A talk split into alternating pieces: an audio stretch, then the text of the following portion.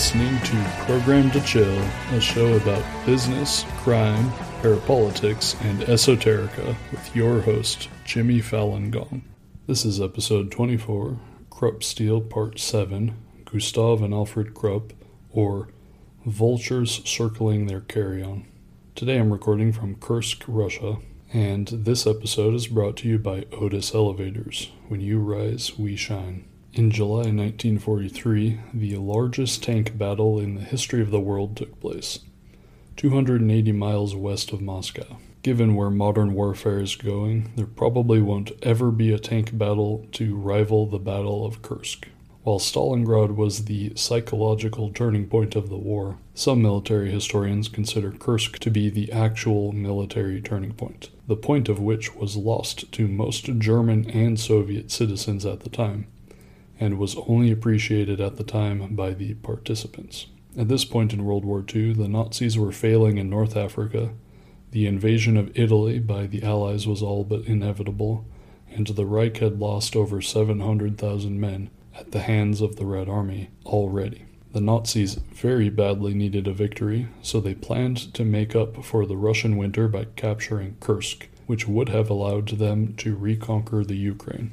In the Battle of Kursk, over 8,000 tanks fought to the death, along with countless artillery pieces and Katyusha rockets. The first day alone, the Wehrmacht lost 586 tanks, including 90 would be Krupp super tanks, equipped with very large cannons and infrared sights. The following days of combat, the Soviets took out 433 more tanks, the next day, 520 tanks, then 304 tanks. The tigers are burning, said one Soviet dispatch from the front. By the time the battle ended, the Reich had lost 70,000 soldiers and 3,000 tanks. Entire tank divisions completely eliminated. All across the Russian steppes, Krupp's tanks were destroyed. Essen's incredibly productive industry was no match for the productive forces of the Soviet Union. The best Krupp had to offer had been turned to mangled, flaming wreckage. But let's back up a bit and see how Krupp and the Nazis got to this point. One of Hitler's first policies, other than crushing the KPD, the SPD, and the unions, was a massive public works program. To the public, in Germany and abroad, this public works program looked like Hitler was not focusing on rearming, but instead in helping his country rebuild. As you might guess, this was a trick to provide partial cover for his military budget. How was this trick pulled off? Through Dr. Hjalmar Schacht, our old friend who knows all the tricks, and who we will definitely talk about in future episodes. Now, this is some boring accounting talk, but bear with me, it's not too difficult. Krupp and the other industrialists were not paid for their weapons in Reichsmarks, which would show on the books, right? They were paying them in MEFO bills, which were IOUs from the Metallurgische Forschungsgesellschaft, which is to say the Metallurgical Research Corporation, hence the MEFO. Now, the Metallurgical Research Corporation was a dummy company set up and it was representing the four major banks in Germany and two government ministries. These were backed by the Reichsbank. Now, all payments to the Metallurgical Research Corporation would be processed at the central bank, where everyone in the chain would be paid without a single dollar or mark appearing on anyone's books or financial statements. Basically, it's like they invented their own currency to pay these companies. Now, the mind is baffled at certain financial transactions, but there you have it. Schacht contrived flows of billions and billions in currency, completely hidden off of anyone's books.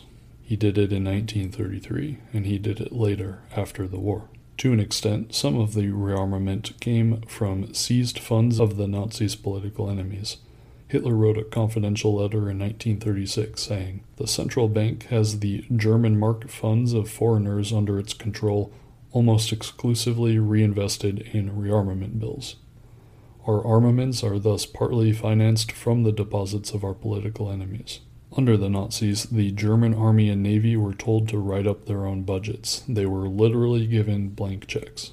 Krupp's steel production went up from 1.5 million tons a year to 4 million tons per year, and their profit margins went from 2% to 6%. Historians and forensic accountants have estimated that Germany probably spent 91 billion marks on rearming, and Krupp's profits after taxes each year passed 100 million marks during this period. Around the same time, Hitler abolished the eight hour workday and made overtime cheap for employers. Now is a good time to introduce Alfried Krupp von Bohlen und Halbach. He was born in 1907.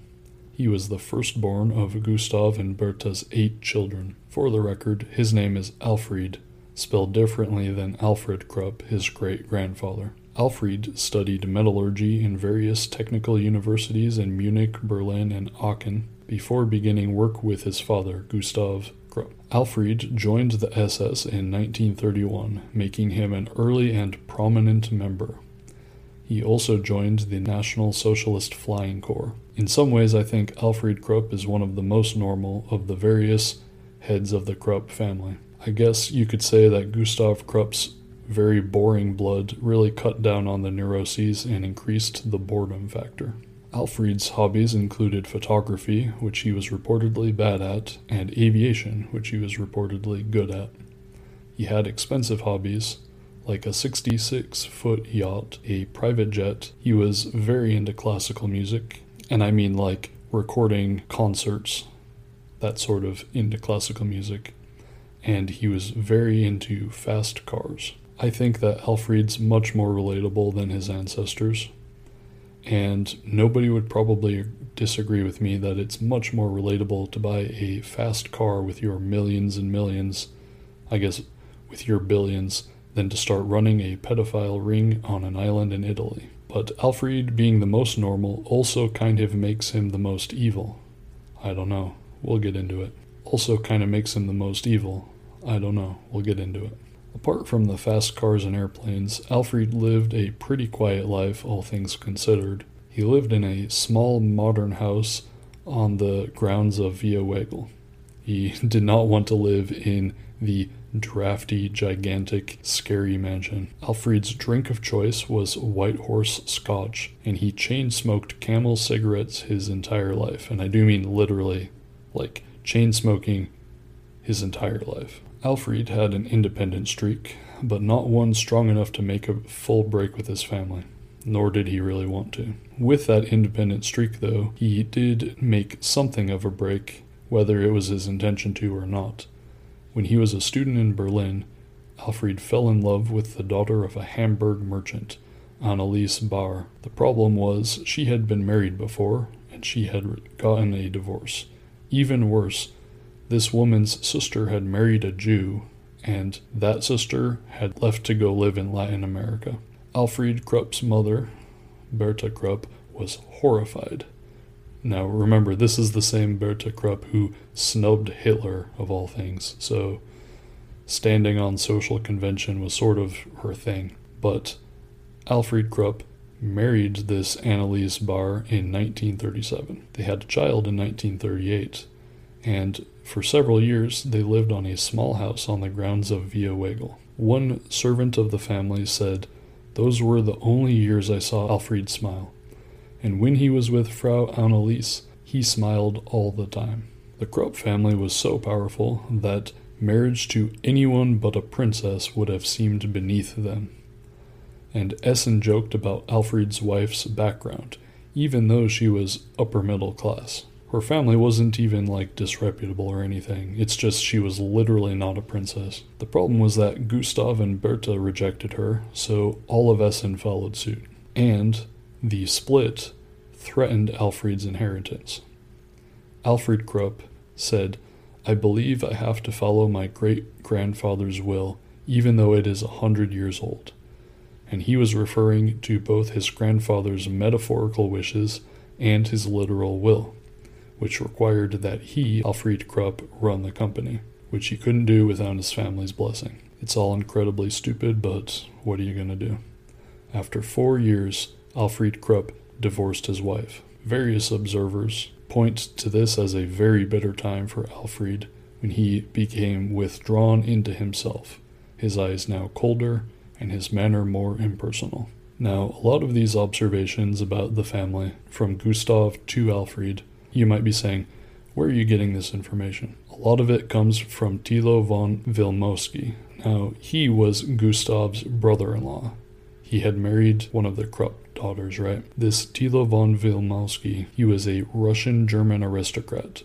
To Thilo, it seemed like Alfred Krupp adopted an attitude of ironical sarcasm towards the entire world during this time, even to National Socialism. Alfred Krupp himself said, My life has never depended on me, but on the course of history. And I think you can see some of the weird fatalism that you really, it's almost out of date, right? Like you see that with like monarchs, you know, hundreds of years ago. You don't see it as much in the modern era. When the Spanish Civil War broke out, Germany and Italy sent a few troops, but a whole lot of equipment to General Franco's army. The Germans sent them half a billion marks worth of supplies and sent civilian technicians from Essen to study the new science of mass bombing and the performance of tanks and artillery in the field. Spain was a laboratory, in other words. As a side note, if you've seen Picasso's Guernica, that's the result of mass bombing, which they were in the process of inventing, and it was one of the first times that mass bombing had happened, though it was to become sadly widespread in the years to come. One of the breakaway lessons of the war, of the Spanish Civil War, was the six batteries of 88s, otherwise known as the 8.8 centimeter flak guns, used for anti aircraft and sometimes anti tank purposes.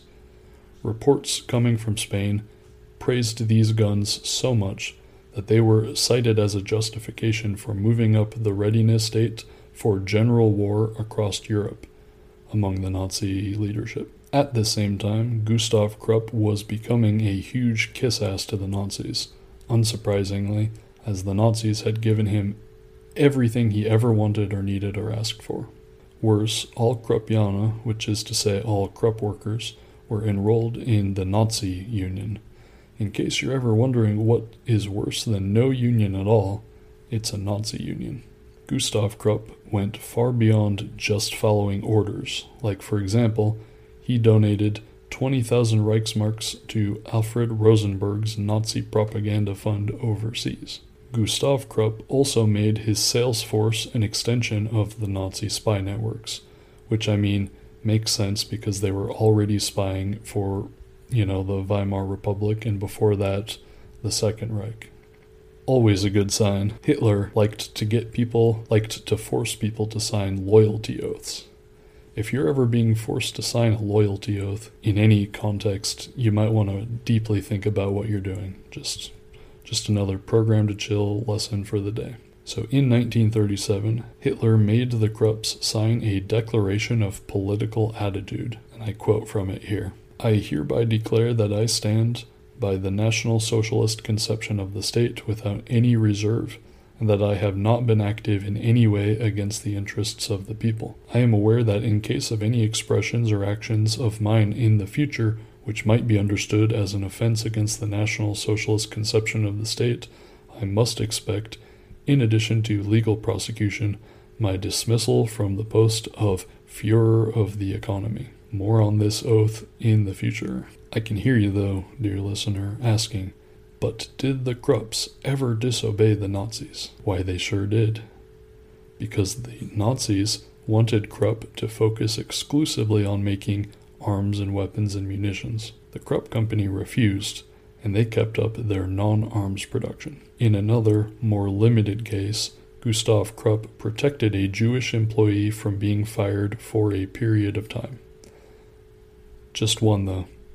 And when the Nazis finally insisted, Gustav Krupp gave this employee an eight month severance package, which was more than they were required to give. Let's not get too teary eyed, though, because the Krupp family also turned Essen's small synagogue into a Krupp Company museum in what I would call an act of blasphemy and bad karma, but of course we're just getting started on that front. Just like with World War I, the Krupp Company received advanced plans for their invasions. They knew many months ahead of time which countries would be invaded and even when. This is not even like debatable or like a conspiracy theory. They definitely knew far ahead of time. When General War broke out, that's when Krupp's profitability went through the roof, and not just because of their weapons production. During the annexation of Austria, Krupp and the Nazis worked out a system. Pretty much half of all expropriated factories and industrial concerns would go to Krupp, and the other half would go to a financial empire being built, I say built, being assembled by Hermann Goering. This system would continue as the Nazis invaded more and more countries. For example, let's talk about the occupation of France and the case of Robert Rothschild. This is one of the cousins of the Rothschild banking family, but he owned a tractor factory in Lyon that the Nazi regime wanted to acquire. Robert was a citizen of Yugoslavia, and when the Nazis invaded, he did not understand the new risks that he was under. The Nazis expropriated the factory and gave it to the Krupp concern, and they operated this factory for the rest of the war. After the seizure of his factory, Robert understood the urgency of leaving Europe, and he tried to escape to Portugal before he was captured in Spain by French authorities, who brought him back to Lyon. In Lyon, the Nazis tried to get him to sign more paperwork that would make their acquisition seem more legitimate but he refused. They sent him to the concentration camp in Drancy near Paris. Drancy was set up to show people that the cattle cars rolling into Germany did not lead to extermination camps, although of course they did. As part of the ruse, Adolf Eichmann ordered that they mix adults and children together in these cattle cars, and this mixing was happening in Drancy. And this mixing was to make everything look less like what it was, which is to say, sending people to their deaths. Robert Rothschild was on one of the very first trains from Drancy to Auschwitz. The last 72 hours of his life, he was in a cattle car, holding and comforting orphans too small and too young to understand the death's head stormtroopers yelling orders at them. It is believed that he was gassed with those children at Auschwitz because no record of him, you know, ever surfaced. While his factory, of course, went to Gustav and Alfred Krupp. By 1938, German heavy industry had cleared and banked 5 billion marks. For comparison, there were just 2 billion marks in Germany's in all of Germany's saving banks combined. Now it's at this point, like we talked about last episode, that Gustav Krupp starts to go senile. It's impossible to diagnose precisely what type of senility he had, partially because the RAF bombs destroyed his doctor's medical records but from what people describe, it sounded like a type of dementia. When Nazi Germany declared war on Great Britain, Gustav Krupp, ever the Anglophile, was very upset, and he got it in his head, his increasingly senile head, to write two very important letters to help avoid the war. Mind you, he was not completely gone yet. He wrote one letter to a leading British politician, and he said, I don't know whether the gentlemen in Berlin have any idea what it means to be involved with the British Empire. Which, I mean, if you think about the privileged view that Gustav Krupp had to observe geopolitics for decades and decades, that statement sounds much more foreboding, you know, if you keep that in mind. Gustav Krupp also wrote a second letter to a man high in the industrial world in the United States. Now, I would kill to know which British politician he wrote to and which U.S. industrialist, and I really want to know what he said to the U.S. industrialist. It could have been senile nonsense, but I believe there was there was more to it than that. By 1939, German heavy industry profits hit 12 billion marks. Similar to last episode's discussion about how it can be instructive to figure out where certain key figures were during certain deep events, this week, I would like to bring up another thing like that. People often erm about how most conspiracy plots don't hold up because someone surely would have talked, right? There can't be plots involving over 50 people because surely someone would have spilled the beans or blew the whistle. Leaving aside that there have already been several people blowing the whistle on Krupp misdeeds, we're about to see another one.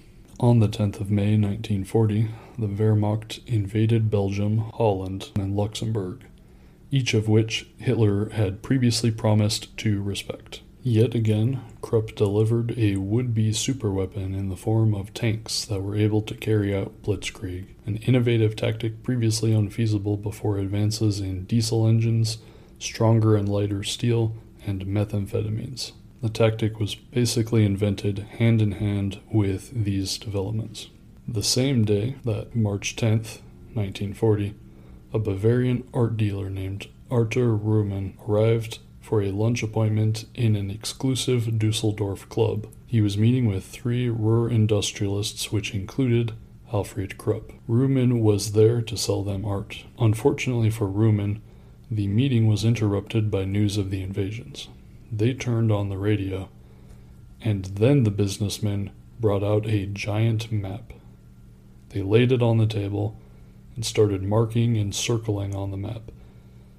Right there at the Dusseldorf Club, these businessmen started divvying factories amongst themselves. Ruhmann said they resembled vultures around their carrion, and that he was deeply shaken by the sight of German industrialists planning their pillage and looting. Ruhmann realized that he was out of place there, and so he asked to leave.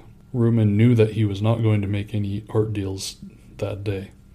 Ruhmann wouldn't see them until several years later, when he would testify to this story at the Nuremberg trials. Also, for the record, the three businessmen, including Alfred Krupp, were engaging in a war crime doing that, because it is a war crime to seize property. We will get into the details of Krupp war crimes at a later date, on a later episode, to be sure, but German industry at first tried to make a thin veneer of legality over these expropriations, claiming that they were leasing the factories from their owners.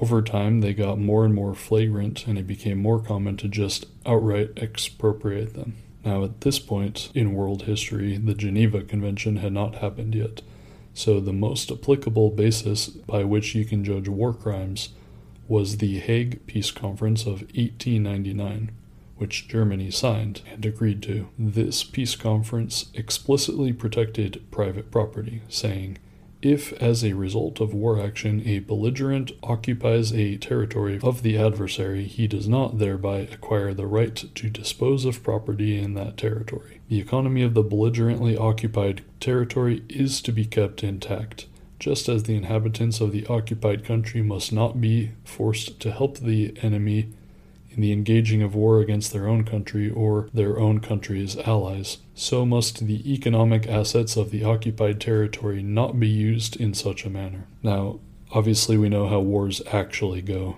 but on paper, this is supposed to apply. Hitler had torpedoed the Versailles Treaty, but he had not publicly denounced the Hague Articles, and everyone knew that. Throughout the Nazi regime, there were tensions between the Wehrmacht and the SS for various reasons, but one of the major ones was because of the many, many war crimes they were committing. The Wehrmacht, while rarely ever stopping these war crimes, the Wehrmacht did not want to be the ones carrying them out. That doesn't really let them off the hook, but we can't ignore that there were internal tensions that caused many of the ways these things developed. As an example, all things being equal, the Wehrmacht wanted to observe the Hague Conventions, but Hitler gave a speech to justify what was to come, and I quote from it The war against Russia will be such that it cannot be conducted in a knightly fashion. The struggle is one of ideologies and racial differences and will have to be conducted with unprecedented, unmerciful, and unrelenting harshness. Russia has not participated in the Hague Convention and therefore has no rights under it. Unquote. By the way, it's not true that Russia not participating in The Hague doesn't mean that they are not protected under it, but nevertheless. This speech was Hitler letting the army know that The Hague's rules would not be observed on the Eastern Front.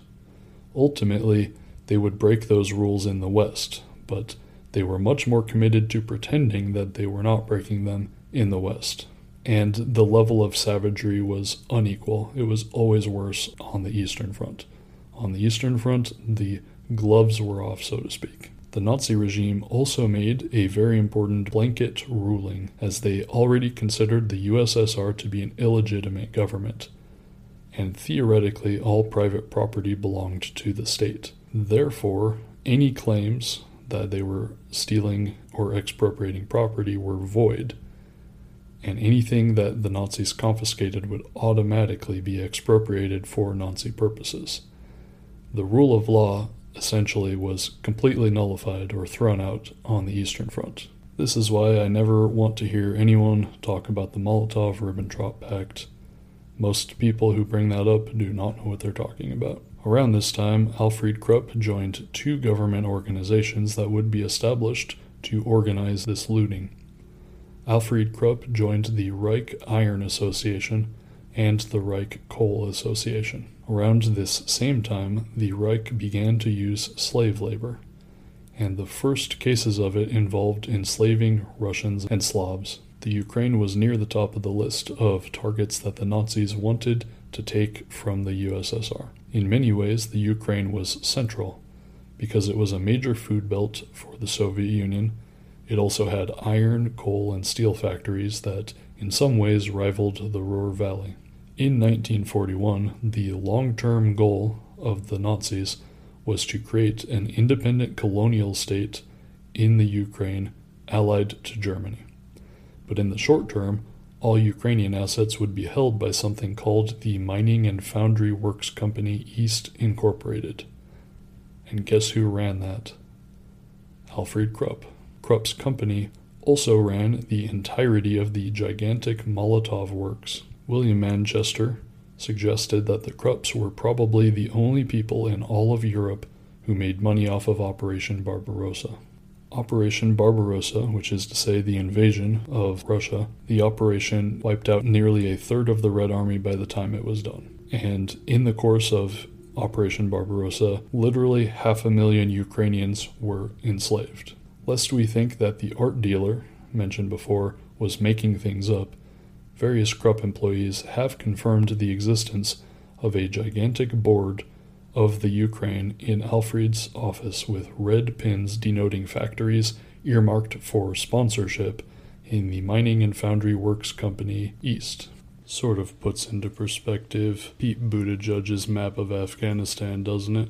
This is the era where you could make a serious argument for Gustav and Alfried Krupp together being the most powerful industrialists of all time, albeit through outright theft. They ran an industrial network from Belgium and France all the way into the Ukraine. The Soviets were well aware of Krupp's desire to steal their factories in conjunction with the Nazi invasion. They immediately began a program that seemed like madness, but then again, it was a mad time. The Soviets began to move their heavy industry to the Urals, to the Volga, all the way out in Central Asia and Siberia, in order to escape the reaches of the Luftwaffe and Krupp. You remember when I was joking about uh, when I was joking about the Krupp concern threatening to move because heavy industry rarely moves since it's so heavy. The Soviet Union moved as much of their heavy industry as they could. Absolutely mad. The Soviet Union ultimately moved 283 major industrial enterprises from the Ukraine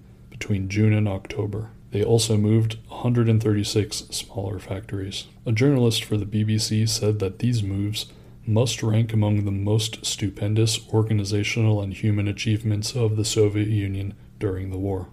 One thing that could not be moved fast enough were the steel factories, which Krupp took possession of, and consequently the Soviets faced steel shortages for the rest of the war. In the Urals, the new tank factories were themselves built out of wood because they could not spare any metal at all. The Germans, sometimes letting their mania for efficiency undermine their own effectiveness, decided to send 4 million Ukrainians to the west, where they would work in concentration camps, rather than keeping them working where they were in factories in the Ukraine. When the Nazis invaded, there were Ukrainians who welcomed them as liberators but the Nazis did not reciprocate, and they jailed and killed many of their would be allies. Let's end the episode with a report from the Wehrmacht discussing, quote, an intensification of countermeasures, among others, confiscation of grain and property, burning down of houses, tying down and mishandling of those assembled, forcible abortion of pregnant women. Unquote. The author of the report noted dryly that these measures were ineffective and continued, saying, quote, The population reacts particularly strongly against the forcible separation of mothers from their babies and school children from their families. Unquote. Was there opposition to the rule of the Krupps in the Ukraine? Why, yes, there was. During this period, Ukrainian miners became very inefficient. They were practicing work slowdowns. And it's as good a place as any to end the episode with a list of fates that Krupp managers in the Ukraine faced, as if a prophecy of the Battle of Kursk yet to come. One executive was found hanged from a light fixture in his office. A second Krupp executive was killed by cyanide poisoning. And the Ukrainian mistress of a third Krupp executive presented him with a large hot water bottle, which turned out to be a camouflaged landmine. He took it to bed and was blown up. What are the lessons for today? Well, for one thing, in previous episodes we talked about hypnosis, which can be an invaluable tool to help you break through certain personal blocks, or, you know, it can help people rally to your cause. It doesn't have to be something malignant per se, but with Hitler and the Nazis, of course, it was. But apart from that, the Battle of Kursk represented the proof that you can never use hypnosis to get around the cold hard facts of reality, like the USSR's ability to make way more T 34 tanks than anyone thought physically possible, way off in Siberia. Then we got a glimpse of some of the magic that Dr. Hjalmar Schacht was capable of when he invented MEFO bills, which were able to pay Krupp for weapons without any trace of the funds being pumped through the system. It also helped prevent inflation, by the way. I didn't mention that before. Now, don't think that there are not ways to mask certain types of transactions. There are always ways to hide the cash, at least for a time. Then we got to meet Alfried Krupp, who seemed like a relatively normal person. Not unlike Adolf Eichmann, perhaps, except rich. Super rich. Then we saw the case of Robert Rothschild, and in his case, we saw how Nazi expropriations worked in the West which is to say, with a thin veneer of legality that was all but done away with in the East. With the art dealer, we got a vivid depiction of Alfried Krupp and his associates feasting off the industrial riches of Belgium, Holland, and Luxembourg, as if they were vultures circling their carrion, and whose behavior was confirmed by other Krupp employees. Finally, the Nazis made the entirety of the Eastern Front a special exception, saying that the Hague's conventions did not apply, and that ranges from how they treated civilians, prisoners of war, all the way to how they expropriated property. This logic, the logic of the Eastern Front, would eventually creep and rot their own war efforts, and it would blow back on them spectacularly. Nor would the Slavs consent to be slaves starting with the retribution killings of Krupp managers and coming to a climax with Stalingrad, the Battle of Kursk, and the reconquest of Eastern Europe. Today I used The Arms of Krupp, The House of Krupp, and Blood and Steel. Thank you for listening, dear listener. If you want, check out the Patreon, where I do some bonus episodes if you want additional content. Now I need to be on my way to Monowitz, Poland See you next episode, and God bless.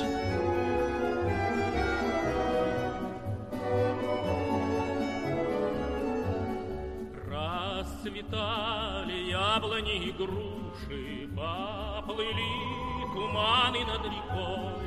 Выходила на берег Катюша, на высокий берег, на крутой. Выходила на берег Катюша, Выходила, песню заводила Про степного сизого горла, Про того, которого Ротоболчьи письма берегла. Ротобол, которого письма берегла.